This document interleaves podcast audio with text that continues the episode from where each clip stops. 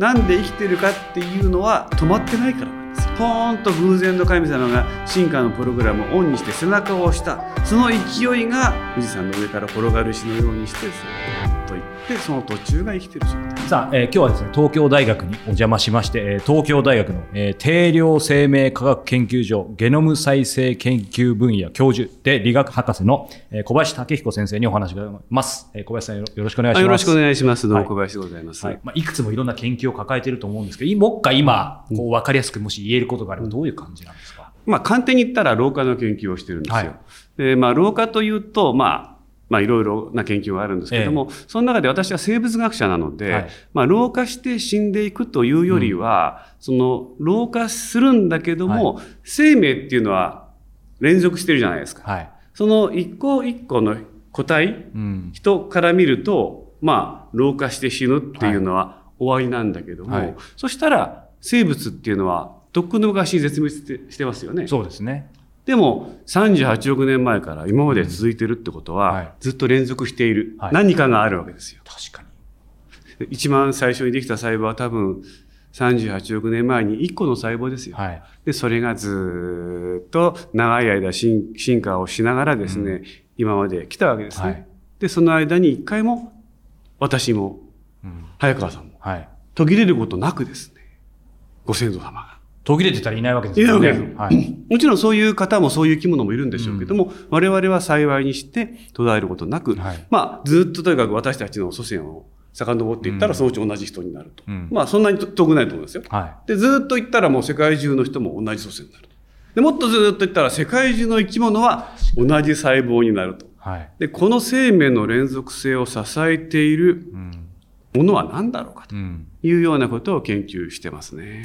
もう先生、この本出されたの、2021年の4月ぐらい。うんちょうど、まあ、1年、えーちょっと経ってますけど、まあ、もう、あのね、もう本当にロングセラー、ベストセラーで、もう多くのところにもね、取り上げられてるんで、今日はちょ、ちょっとひょっとしたら切り口が違うかもしれないんですけど、うん。まあ、この本で先生いろんなこと書かれてますけど、せっかくなので、あのやっぱり読んだ方もかなりいらっしゃると思うんですけど、改めて、今日この時点で、うん。なんかこれもっとここ伝えたかったんだけど、もし感じてることがあれば、この肉声でやっぱり伝える機会っていうのは、あの、貴重なので、いただきたいなと。まあ、本っていうのは、はい。ある意味、読み物ですので、うん。まあ、読んでいただくのが多分一番よくわかると思います。で、私は研究者なので、うん。ちょっとそこに新しい理論だとか、はい。自分なりの見方が入ってます。えで、それは、あの、まあ、ある意味、本のエッセンスみたいなもんで、基本的には読み物ですよ。楽しく、ああ、こんな考えもあるんだって言って読んでいただければよくって、で、私がその本に書きたかったことは全部本に書いてあります。はい。結局、書きたかったことは、うん。まあ、進化のこと、うんあの、生き物っていうのは進化でできたんだよはい。ということです。で、まあ、私たちは、ポッて生まれたわけではなくて、まあ、すごい長い、先ほどはい。お話ししましたけども、3000あもう30 38億うん。年前にね、はい。最初の生物ができてから、ん。脈々と受け継がれている生命。その間にずっと進化し続けて、で、ここまでたどり着いて、はい。まあ、これから先も進化していきます、もちろん。はい。っていう中の、うん。今この時点での生物の形なんですよね。で、生物は進化が作ったというところをまずお伝えしたはいかった。はい。で、そこの辺のところをまずこう理解していただくと、うんいただけるとすごくありがたいなと。はい。で、じゃあその進化は何ですかと。はい。進化とは何かというのは、プログラムなんですよ。プログラム？プログラムです。うんコンピューターのプログラムと一緒で、まあ、あの、なんかこう、演算みたいにして、A たす B が C、うん A たす B が C とかね、はいそういうような、なんか単純なプログラムの繰り返しなんうです。ん。で、そのプログラムは何かというと、はい。変化。はい。まあこれ変異と言ってもいいんですけども、変化とそれが増えてうん。選択されるという。はいはい。変化と選択なんですよ。うん。変化っていうのは多様なものができるということ。はい。まあ多様性ですね。そうですね。択というのは、はいまあいろんなものができた中で、たまたまその環境でうん。生き残ったとはい。いうのが選択です。はい。だから選択っていうのはある意味、裏返せば死ぬことなんですよ。うん。選択されたやつは生き残るんだけども。ほとんどは選択されてなくて、それは死んで消えていく、はいあるいは絶滅していくわけですね。だから変化しては選ばれ、はい。変化しては生き残りというのをずっと繰り返していると、やがて生き残りやすいのが、どんどんどんどんこう増えてくるじゃないですか。はい。はい。で、その結果が今ここにいるはいっていうことなんですよ。この変化と選択のプログラムを動かすためにうん。は死ぬこと、はい。絶滅することはいっていうのは、ある意味必須で、うん私たちはそのプログラムの中で生きているから、うんまあ、ある意味死ぬのはしょうがないかなっていうのが、まあ、生物学的なある意味死の意味というふうに考えてもいいです。うんなんか僕たちはなんで死ぬのかなっていうふうにはい誰でも一回は考えるじゃないですか。そうですね。その時に絶対、まあ、年取るからだねと、うんね。まあ、それは運命だねとか。はい。あの、よくわかんないけど、まあ、そうできてるんだねと。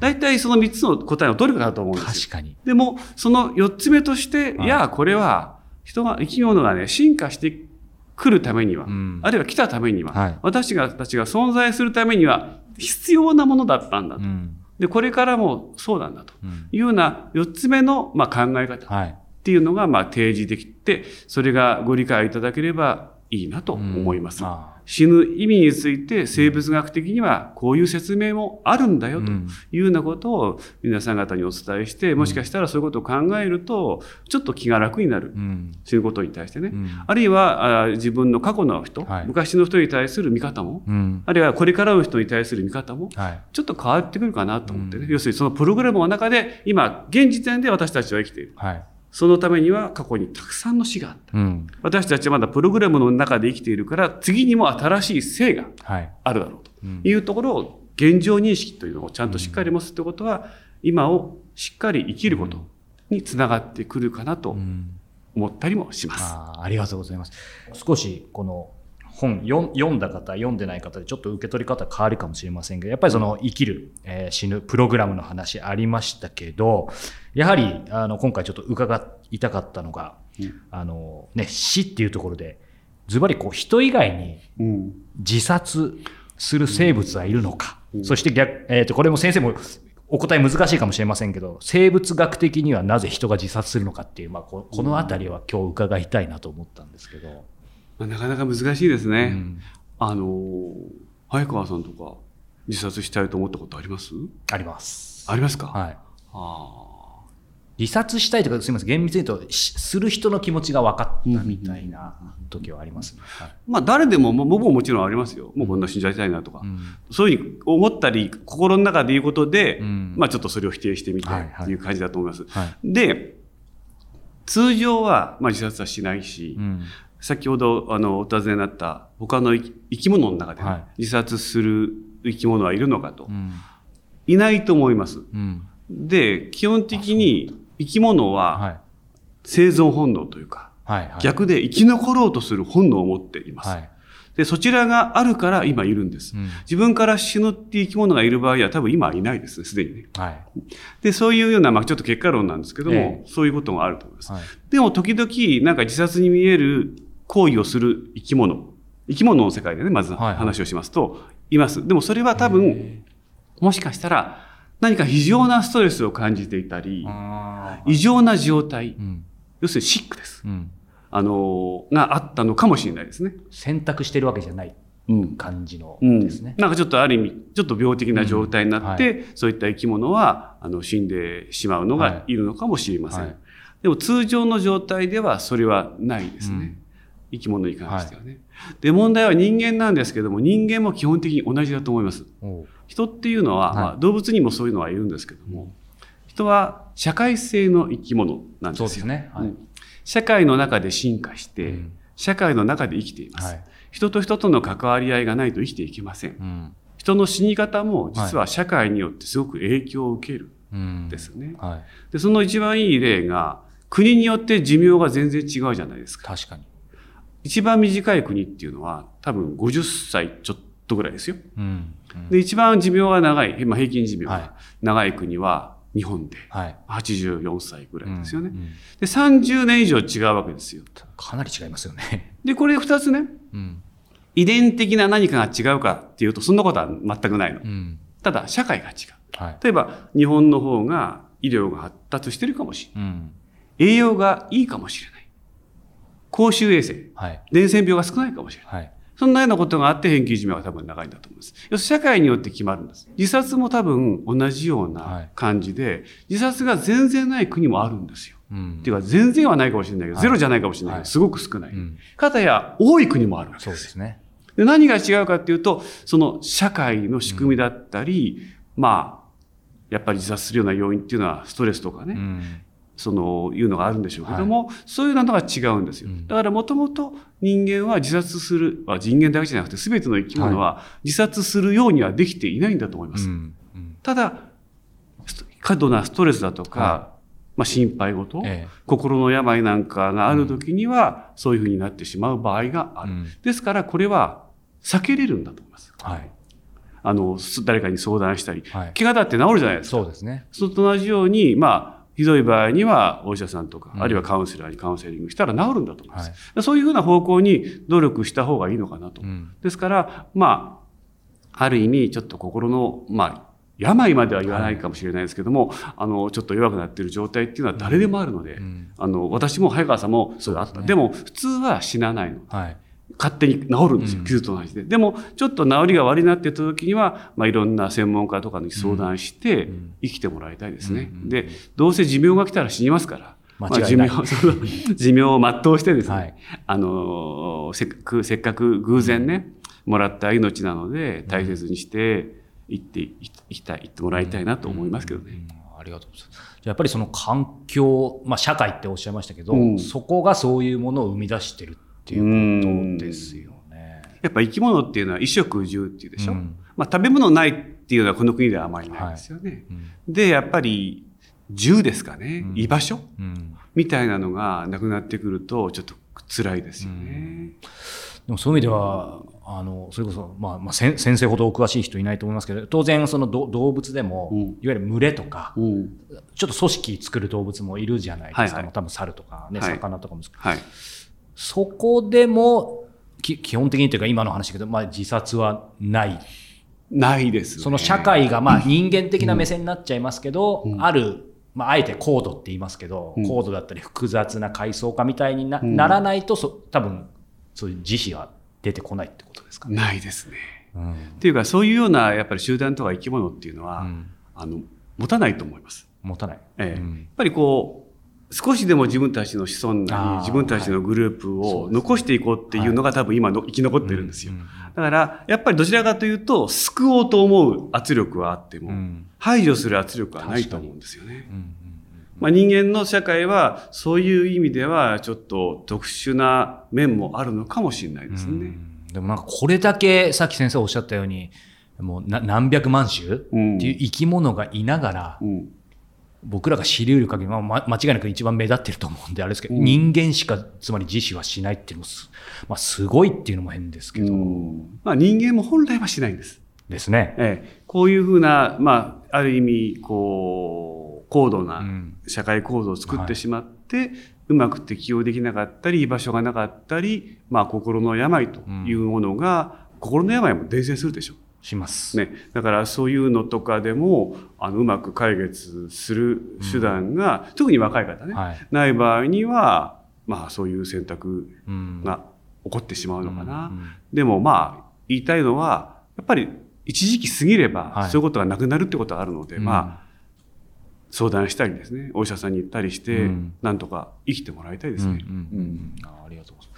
ちょっとなんかね、あの、自殺の話でちょっと暗暗くなりがちなんですけど、やっぱりその生と死というところだとね、どうしても伺いたかったんであれですけど、もう一つ、うん。まあより重いかもしれませんけども、やっぱりまさに今ね、ウクライナの紛争があって、うん。未だかつてないほどこうね戦争をまあ特に日本の人もあのまあ身近にとかやっぱり感じてると思うんですけど、うん。まあ今の自殺というキーワードがそのまま戦争に入れ替わった質問なんですけど、うん。人以外に戦争する生物はいるのかそしてなぜ生物学的に人は戦争をするのか。うん。あのね戦うはい。喧嘩するはい、それはそういう生き物はたくさんいます。ですね。そもう普通です。はい。あの縄張り争いはい。もあるし、まあ自分のね、住処に入ってきたやつはい。がガーってやるとか、あるいはこう食べ物を争っう。て、うん。えー戦うとか、はい。まあ個人個人というか一匹同士の場合もあるし集団で戦うこともあって、その戦うこと自体は全然あのなんていうか、普通のことです。はい。あのそれは人間も多分そうだと思うんですよ、はい気に入らないなと思って喧嘩しちゃったり、はいそんなのはまあ子供の時とか特にありますよね。ですはい。それはそんなにあの重大なことだとは思わないんですけども、戦争となるとちょっと話は変わってきますね。まずあの人間っていうのは残念なことに、まあ、残念なことというかはい。科学技術が発達しすぎてしまって、動物同士の戦いっていうのはまあ相手が逃げたらおしまいなんです。もう殺し合いはしない。うん。脅かし合いです。はい。で、自分の方が強いんだぞって言って、もう戦っても無駄だぞって言って、無駄な殺し合いみたいなのは絶対しないですね。でも、人の場合には、まあ変な話、兵器を作っちゃうわけですよ。うん。した時に、すごい数の人が亡くなったりするわけですね。ですので、人の戦争っていうのは、なんか生き物の戦いとはちょっと違って、うん。相手を本当に絶滅までうん。命を奪うっていう行為は普通生き物はしないのでですよね。さっきの戦いでもちょっと違いますもん。まあ、弱肉強食でなんか食べるとか、食べるね食べる、食べるとかいう関係のものはありますけども、通常はないんです、はいそれ以外はね。ですので、まあ戦争はちょっと特殊なうん。感じですよね。うん。でも、その人の歴史を見ると、ずっとやってますんで、ですよね。いかがなものかと思いますよ。うんうんで、まあ世界中には賢い人がたくさんいて、はい。まあ政治家にも学者にもいるんですよ。うんうんうんそういう人たくさんいて、なんか教育もすごくね、はい一生懸命いろんな国でやってて、みんな昔に比べたら本も読めるし、はい。インターネットで情報もうん。得られるじゃないですか。はい。それでもやっぱり戦争するんですね。うん。うん。不思議ですね。本当そう思いますね。ね、うんだから、避けられないんだな、これはね。変な話は。うん。だってこんだけもうある意味成熟した国が多い中でもやってしまうんだから、は避けれないんですよ。あの、最後の最後でいきなり大テーマになっちゃうんで、一言で難しいかもしれませんが、うん。まあ、このタイトル、生物はなぜ死ぬのか、うん。ですけど、まあ、生としては裏返しだと思うんですけど、改めて、うん小林武彦先生に聞きたいんですけど、生物はなぜ生きるのか？なぜ生きるのかか。なぜ死ぬのかは簡単で、しはい生きてるからなんです、はいなぜ死ぬのかは簡単で生きてるからなんです。なぜ生きてるのかっていうのは、まあ先ほど一番最初にお話しした、まあ進化が生物を作った。うん。なぜかわかんないんですけども、うんまあ偶然ですよ、はい偶然の神様ね、うんそれが進化のスイッチをこの地球上でオンにしちゃったんですね。うん。そうするに作っては壊し、作っては壊しっていうサイクルを、ポーンと肩を叩いて、はいまあ RNA っていう物質なんですけども、はポーンと RNA の肩を叩いて、それを回しちゃったんですよ。それは富士山の上からちっちゃな石ころを転がすようなものかもしれない。で、その石ころがどんどんどんどんこうか転がっていくときに、まあ周りの石をうん巻き込んで、もっと大きな流れになるかもしれない。止まっちゃうのもあるかもしれない。はい。でかい石ころになっちゃうのもあるかもしれない。途中で雪を絡めるのもあるかもしれない。うんそんなようなの中での途中の段階が、転がっている段階が多分わ私たちが生きているということなんだと思います。ですから、なんで生きているかっていうのは止まってないからなんですよ。なるほど。うんうん死んじゃわないから、その時にポーンと偶然の神様が進化のプログラムをオンにして背中を押した。その勢いが富士山の、まあ私静岡に住んでるからうん。富士山の例えでもう恐縮なんですけど、うん。いえいえ。富士山の上から転がる石のようにしてずーっと行って、その途中が生きてる状態。まあずーっと来たら、そのうち止まっちゃったら、はい。それは死ぬってことなんでしょうけどね。うん小林武彦さんは、えーまあこれ背負ってでもいいですし、個人でもいいですけど、うんまさにし、あえて死ぬと言いますか、死ぬまでにこれだけは成し遂げたいことって何でしょなあ、し遂げたいことっていうのは、まあ基本的にないんですよ。うない。まあもちろん自分の仕事は成し遂げたい。うんはいただそれは定年までだよね。変な話がね。あここで、ここで定年になっちゃうともうできないので、はいそれまでに、その例えば私は老化の研究をしているんですけども、その DNA っていうかね、はいゲノムが壊れてくると、はい。まあ昔から同じで、遺伝物質が壊れると死ぬんですよ。はい。それをこう繰り返してずっと進化してきたんだけど、うん今でもやっぱりこう年を取ってくると、はいゲノムの情報っていうのはだんだん壊れてきて、まあそれで癌になったり老化したりするんですけども、その壊れてきた時になんで老化スイッチがオンになるのかなとかいうのが、もうそれが自分の解きたいテーマで、うん。それを日夜、先ほど宇宙にどんどん行けばいいって話はい。をしましたけど、私の宇宙は実験室の中にあって、はい。その老化シグナルがはい。いかにこう生物を老化させて細胞の場合には、はい。古い細胞は殺して新しい細胞と入れ替えさせるんですけど、はい。そういうことが起こっているのかっていうのが解きたいですね。どうしてもね。ただ、それは研究者としてはい。の自分の成し遂げたいことで、は自分の生き物としての成し遂げたいことは、まあ正直特になくて、まあだんだんシニアに近づいてくるので、はいシニアの役割っていうのはあると思うんですよ。はでそれぞれの世代で役役割があると思うんい。ですよ。うん若若者は若者の役割、はで中堅は中堅の役割、うんシニアにはシニアの役割、はい。で私はその社会ってことを考えた時には、シニアの役割ってすごく大きいと思うの。うん。どうしてかっていうとガツガツしてないから、うん本来はね、本来はね、はい。で若い人はねガツガツしてていいのはい。もう偉くなろう好きな人と結婚しよう、もう金持ちになろうでいいんです、はい。ただそういう人全員だと、うん。絶対社会っていうのはうまくいかないんですよ、うん。で、ある意味、そういう経験をして、はい。自分はそんなに私欲がないぞとうん。いうような人がバランス取らないと社会ってうまくいかないんですよ。うん。だから、若い人には若い人、中堅には中堅の、うん。シニアにはシニアの役割があって、それで社会って結構バランスよくはい。なってると思うね。うん。だから人生すべてっていうのは、まあ、自分は好きなことをやっていって、はそれでまあもう生きていければ幸せだし、うんはいでシニアになっていったらシニアの役割を突き詰めたいなと思いますよ。うん。シニアはこうあるべきだみたいな。うんまあこうあるべきだったらそうだっておこがましいんだけども いやいやあの私の中ではそのシニアの役割っていうのはこうだっていうのがあっていて、うんでそれがねまだねはい。定着してないの。うんどうしてかっていうと今すごい勢いでシニアが増えてるでしょ？はい、そうですね。で、その中で、シニア自身も戸惑ってるし、社会全体も戸惑ってるんですよ。はいその中で、シニアがこうあると、社会全体が、あの、うまく回りますよ、みたいなのを模索しつつ実践したいなと思ってます。実はこの生物はなぜ死ぬのかの、うんさ最後の方にもね、少しちょっとその先生の思いもさりげなく入ってますよね。でしたかね。